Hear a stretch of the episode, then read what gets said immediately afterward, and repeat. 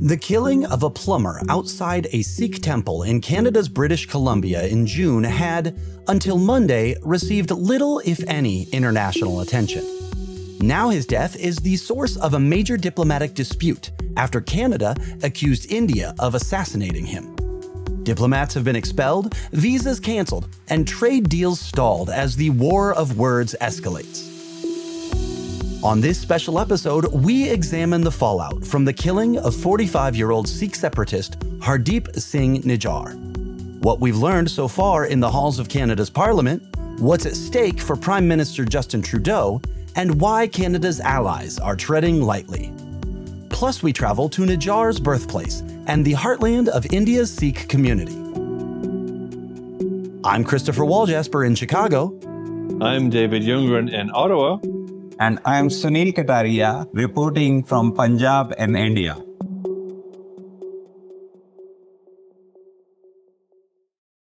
Canada's Prime Minister Justin Trudeau dropped a diplomatic bombshell this week.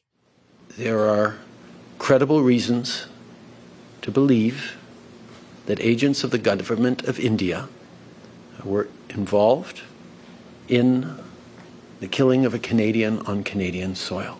India's response to Canada's accusation was swift and furious.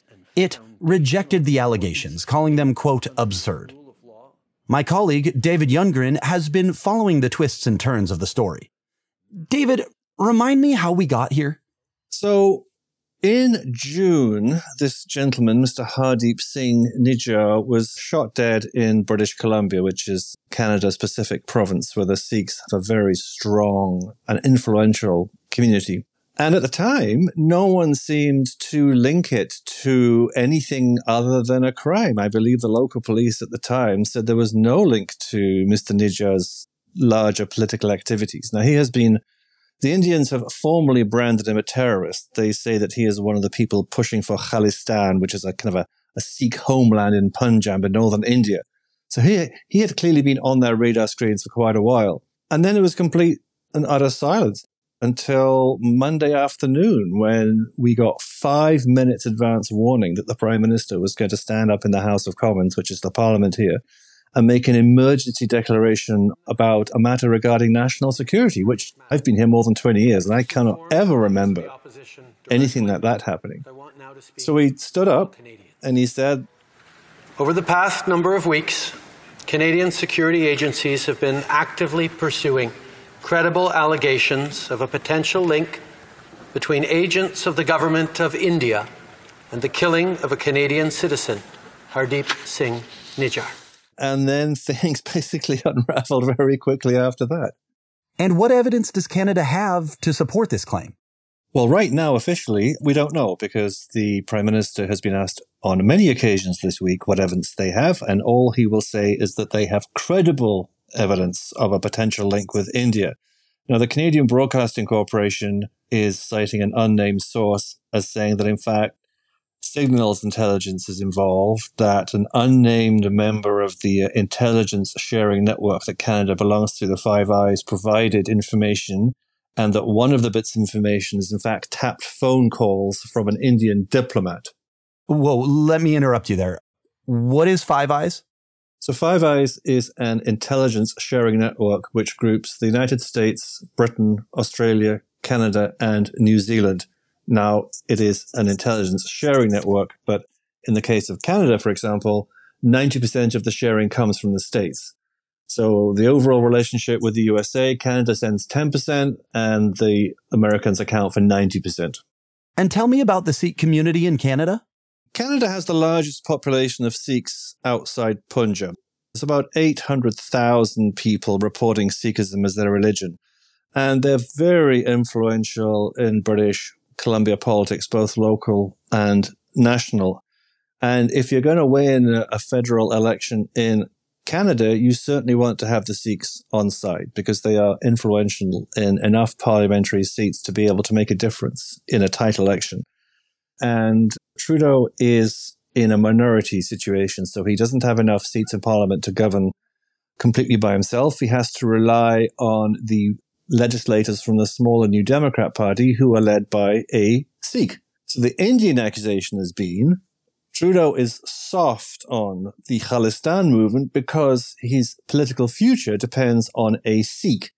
Now, the Indians are drawing all sorts of conclusions here, which may not necessarily be accurate, but this is certainly the feeling that we see from the more hardline Indian commentators, is that Trudeau is basically politically being held hostage by a Sikh, and therefore, in the Indian mind, is soft on what they see as pro Khalistan activity.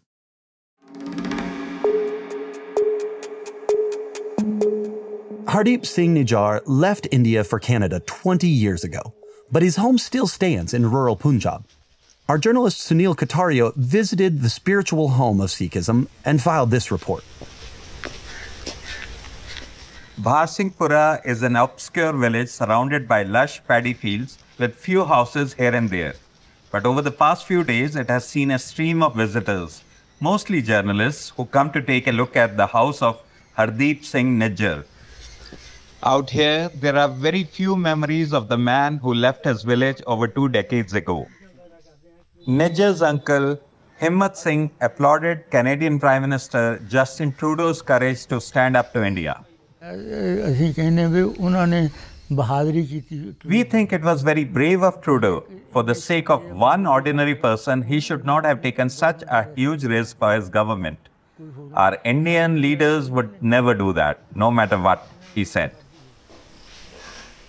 Nijjar supported a Sikh homeland in the form of an independent Khalistani state and was designated by India as a terrorist in July 2020. Sikh separatists demand that their homeland Khalistan, meaning the land of the pure, be created out of Punjab. The demand has risen many times, most prominently during a violent insurgency in the 1980s and early 90s which paralyzed Punjab for over a decade. Then Prime Minister Indira Gandhi sent the military into the holiest shrine for Sikhs, the Golden Temple, to evict armed separatist leaders and supporters, which angered Sikhs around the world. A few months later, Gandhi was assassinated by her Sikh bodyguards at her home in New Delhi.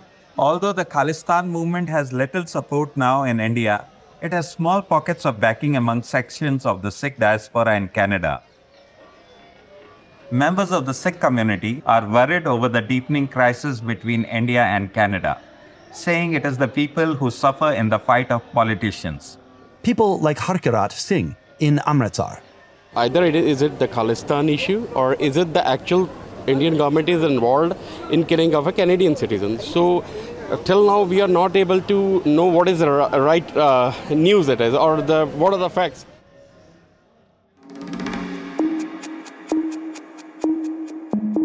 David, before Trudeau's accusation, what did the relationship between India and Canada look like? I mean, the Canadians and the Indians have been talking about a trade deal. Earlier this year, they announced that they thought they might get the outlines of a trade deal by the end of this year. The Canadian trade minister was supposed to be leading a delegation to India next month in October. And then that got canned. A few weeks ago, the Canadians suddenly said they wanted a reset of the trade talks. The trade talks got frozen. And we are told by sources close to Trudeau that the reason the trade talks are frozen was because of this murder affair. And then the trade delegation got cancelled, which is kind of rare. Trudeau and Canada now hope for public support from allies to have India investigate the assassination. Here's U.S. National Security Advisor Jake Sullivan earlier this week. We are in constant contact with our Canadian counterparts we are consulting with them closely. We support the efforts that they are undertaking in this investigation, and we have also been in touch with the Indian government as well. David, did Canada underestimate how much its allies would come to its support? That is an excellent question. I'm not sure they underestimated it, but I think they've come into this at a big disadvantage because if they can't prove anything, then why would the Allies even stick their noses out? I think the Canadians are learning that India is a big important country that the United States and others would rather woo as a kind of a counterweight to China. The Canadians are telling us they aren't asking their allies necessarily to come out and condemn India, but they would like the allies to come out and express concern and pressure India to cooperate with the Canadian investigation. So we are kind of stuck. And it may well be this fades, or it may well be the Indians decide to teach the Canadians a lesson. It's very unclear to know what's coming, but this really has arrived out of the blue. Three weeks ago, the chances of world headlines being dominated by Canada and India smacking each other around, I think would have been zero. India's response was really strong this week, most recently suspending visas for Canadians. Will Canada step back as pressure from India mounts? I'd say two things. Canada may well be the world's second largest country by landmass, but it only has 40 million people. So it is a very small player internationally. Okay, it's a member of the G7 and the rest of it. So it doesn't really carry much weight. And this particular Liberal government of Prime Minister Trudeau has been very keen to travel the world, stressing the importance of sticking to international law and the principles of democracy. So they've been kind of caught in a bind. A visa freeze is clearly a big move, but I think it's unlikely that the Canadian government is going to back down on this, if only because this year we already had a major political brouhaha over alleged Chinese interference in Canadian politics and the Trudeau government's supposed ineffective reaction, even when presented with clear proof that Chinese agents were harassing people here and also back in China. So whether India thinks the visa freeze is going to force Trudeau to modify his position, I can't see that how that's going to happen because they've already been so badly burned by what happened over Chinese interference allegations. That's it for this special edition. We'll be back with our daily headline news show on Monday. Special thanks to Sunil Kataria, Manoj Kumar, David Ljunggren, and everyone else who contributed countless hours covering this story. To make sure you know what's going on in the world, listen in for 10 minutes every weekday. And don't forget to subscribe on your favorite podcast player or download the Reuters app.